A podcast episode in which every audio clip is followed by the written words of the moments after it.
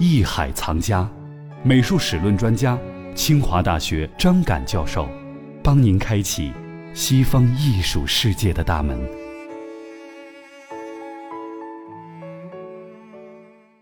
咱们接下来说一下，在建筑方面，布鲁内莱斯基他在建筑方面有哪些贡献呢？刚才我们讲到了有一次竞赛，是吧？嗯对，那次竞赛呢，就是吉贝尔迪和布鲁内莱斯基嗯两个人。布鲁内莱斯基最早是学雕塑的，然后吉贝尔迪是学绘画。结果这场竞赛呢，一个学绘画的战胜了一个学雕塑的，所以布鲁内莱斯基当时就很愤怒。这这个愤怒当然是一种对自己的愤怒，觉得自己你看我这个技不如人，所以他一气之下就不搞雕塑了，他就去干嘛了呢？他就去做建筑去，结果就成了当时最伟大的建筑师。哎，所以当时的人都是很了不起的，他说你我这方面不行，我立刻就转一个方向。当然我们不是说所有人都能达到这上个水平。帝关上了一扇门，给他开了一扇窗。对，所以像那个布鲁内莱斯基呢，在当时的建筑里面呢，应该是非常了不起的一个人。他的贡献是多方面的，一个是他发明了透视法。透视法，我在讲到这个古罗马的时候呢，咱们就提过那种透视效果啊，罗马人也会做，嗯，也能画得出来。但是布鲁内莱斯基发明了一种科学的透视法，它能测量，就很真实了。我可以把这个真实的这种比例完全放在这个图画里面，所以它出现的那个画面效果就非常真，跟逼真。不别扭呃不别扭，它就跟这个完全是符合我们的这个视觉习惯的。当然，这个视觉习惯，你大家也有人提出来这个问题，就是说这个透视法呢，它实际上是我们闭着眼睛看的时候，留一只眼睛看的时候，一个单点的一个透视的效果。实际上，我们两只眼睛看的时候，它是为什么看东西是立体的？就因为它是两只眼睛，然后我们把两个图像叠合在一起的时候，变成了立体。但甭管怎么样，它这种透视法呢，为我们后来的这种西方的写实主义艺术的这种发展呢，奠定了基础。我们会快注意到，就是西方的艺术的这种写实主义的这种空间呢，都表现得非常的真实。这个呢，跟它透视法是有直接关系的。另外一个就是它的建筑本身的贡献，就是它呢，在当时有一个非常重要的建筑，就是佛罗伦萨大教堂的穹顶。这个佛罗伦萨大教堂呢，在它之前呢就已经开始盖，当时经过几个部分，先是设计了一个平面图，后来大家觉得呢，这个佛罗伦萨人很有野心，嗯。这个十四世纪的时候，觉得这不够大，他要盖到多大呢？大到足够让这个他容纳所有的佛罗伦萨人去参加礼拜，都可以装进去。他们甚至就说，这个佛罗伦萨大教堂的阴影可以覆盖整个托斯卡纳地区。当然，这个是说法比喻啊。但结果这个扩大以后呢，就出现一个问题，这个穹顶的跨度太大了，这盖儿就盖不上了。盖不上以后呢，当然就导致就是佛罗伦萨人就成了笑柄，说你们好大喜功。你看有好几十年这个盖儿没盖上，所以当年布鲁莱斯基就发现呢，就是说当他发现自己这个在雕塑方面失意以后呢，他就觉得我如果想出人头地，如果把这个盖上了，嗯，那我肯定可以出人头地的。所以他就开始呢从佛罗伦萨离开，去哪儿呢？去罗马去研究古代建筑。其实有一个特现成的一个样子，是什么呢？就是那万神殿。那个大穹顶跨四十三米，这个就是他研究的一个样板。古罗马人怎么做到？所以他就开始呢自己呢设计模型。经过多年的研究以后呢，他自己设计出一个模型。他认为我可以把这东西盖上。所以呢，在一四二零年，他开始接受这个项目。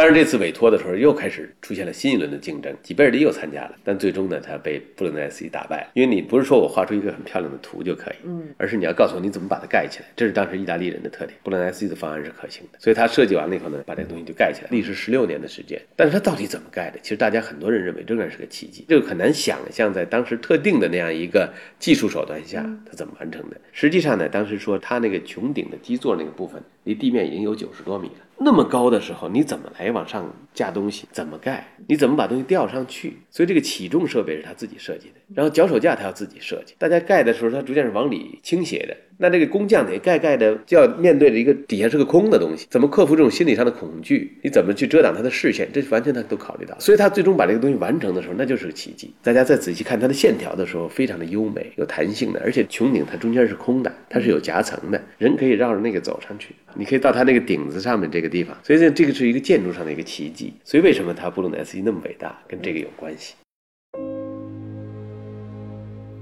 佛罗伦萨大教堂也叫花之圣母大教堂、圣母百花大教堂，被誉为世界上最美的教堂，是文艺复兴的第一个标志性建筑，被称为文艺复兴的报春花。其圆顶直径达五十米，居世界第一，是世界第四大教堂，能容纳一点五万人同时礼拜。教堂的附属建筑有洗礼堂和乔托钟楼。花之圣母教堂在意大利语中意为“花之都”。整个建筑群最引人注目的是中央穹顶，仅中央穹顶本身的工程就历时十四年，完成于一四三四年，顶高一百零六米，由当时意大利著名的建筑师布鲁内莱斯基设计。穹顶的基部呈八角平面形，平面直径达四十二点二米。基座以上是各面都带有圆窗的鼓座。穹顶的结构分内外两层，内部由八根主肋和十六根尖肋组成，构造合理，受力均匀。屋顶登亭也是由布鲁内莱斯基设计的，连登亭在内，教堂总高为一百零七米。同时，人员可以登四百六十四级台阶，通过环廊到达穹顶内部。从这里还能眺望佛罗伦萨的街景。在教堂的地下有大圆屋顶的设计者布鲁内莱斯基之墓。那我们接下来再说一说，在早期的时候，阿尔波蒂是如何将这个古典模式运用到建筑当中的呢？阿尔伯蒂呢，实际上是一个非常出色的理论家。嗯他写了一些书，嗯他会把这些这个像布鲁奈斯基他们发明的这些透视法，他用理论的方式呢把它总结概括，然后呢形成文字传诸后世。嗯。所以像阿尔贝蒂这样的人呢，是在当时非常了不起的。但是他也有建筑实践，建筑实践他有一些重要的作品，比如说像这个圣安德烈教堂的这个立面，在曼图亚这个地方，这个建筑呢，就是大家可以看得出来，它很像一个是用古希腊建筑的那个三角梅，嗯。那个山墙那个三角梅底下那部分呢，又很像一个凯旋门的那种效果。嗯这完全来自于古典建筑，它把两个结合在一起了。另外一个建筑实例呢，就在这个立面上呢，就是新生圣母堂，在佛罗伦萨的那新生圣母堂呢，它实际上大家仔细看的话，它分了几层，但是最顶端的一层呢，就像一个希腊神庙的一个立面，然后底下再有一层，这样几层呢，把它摞起来、叠合起来，这样一件作品。所以呢，在这里面，它把古典的元素很巧妙地运用到了当代的建筑里面去。另外呢，它把这些古典的建筑呢，总结出一些这个规律性的东西，所以大家看起来呢，那个比例很均衡，嗯。呃，很和谐。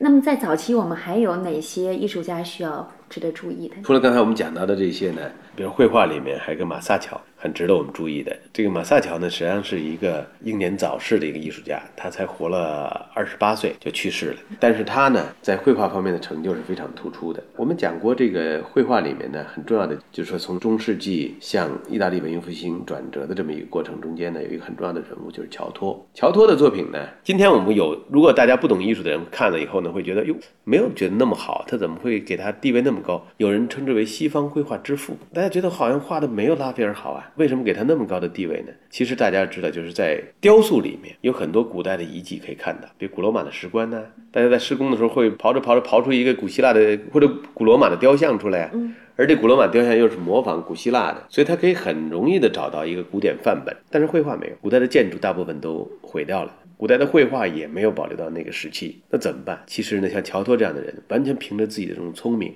智慧，然后自己的经验以及高超的技艺，再重新探索一种新的语言。所以他特别有名的那个，在帕多瓦的叫斯克罗维尼礼拜堂，也有人翻译为阿雷纳礼拜堂。这个礼拜堂里面他画的那些壁画，你就可以看得出来。尽管我们感觉到他在空间的处理上还很显得很执着，嗯但是对人的表现，人的那种体积感这样的一些表现呢，就已经达到了一个很高的水平。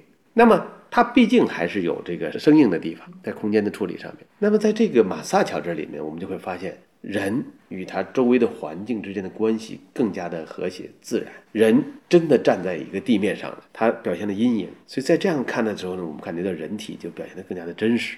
而且呢，他很多作品呢是来自于真实的写生，比如说在这个卡尔米内教堂里面的这个一个很重要的布兰卡奇礼拜堂，在那里面呢，他有一个很有名的作品，一个叫《纳税钱》，还一个呢叫《逐出乐园》。这两件作品都是美术史上的经典。逐乐园表演的是亚当夏娃受到蛇的诱惑以后的偷吃禁果，被逐出乐园。那两个身体的表现，亚当的身体和夏娃的身体，他没有把它做的可以非常理想化，嗯那是来自于写生的两个真实的活生生的人体，创作的就非常自然。然后他们那种懊悔是吧，被天使轰出去了是吧？从伊甸园赶出去了，那种悔恨的那种表情，画得非常的生动。当然呢，他纳税前呢，这个作品呢，就是我们在空间的处理上就更加的场面很大。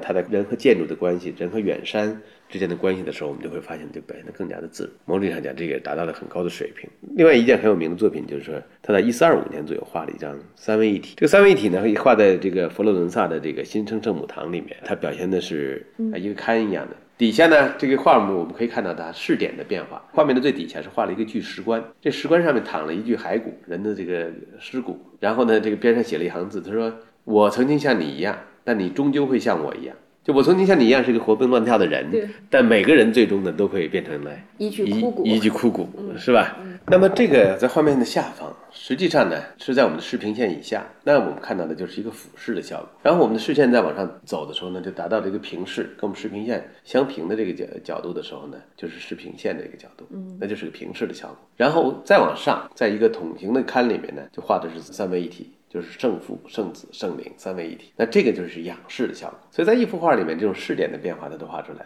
而且呢，两边各跪了一个 patrons，就是那种画的赞助人。这个作品呢，实际上就是说，一直被认为是西方绘画里面运用这种科学的透视法的第一个保留下来的能见到的完整的范例。因为他跟那个布鲁南斯基是好朋友，而布鲁南斯基发明那种科学的透视法呢，就被他应用到了应用到了自己的绘画里面。这是一四二五年的时候的事情。而这幅画呢，当然看这种题材呢，肯定不会挂在家里，它是搁在教堂里面的。呃，而这个教堂下面呢，就是这个家族的墓地，所以是有这样一件作品。我们知道，早期文艺复兴美术取得了非常辉煌的成就，它也为接下来进入盛期文艺复兴时代的美术奠定了非常坚实的基础。盛期文艺复兴是文艺复兴时代的顶峰，也是整个文艺复兴文化的高潮。这个时期呢，虽然短暂，只有从15世纪末到16世纪20年代的三十多年时间，但是呢，却创造出了不仅在数量上，而且在质量上都非常可观的艺术杰作。那么，到底在这一时期，哪些人创造了哪些流芳后世的艺术作品呢？好，在下期当中，我们将会带领您一起来了解。如果你对西方古典艺术深感兴趣，就请继续跟随张侃老师一同探索吧。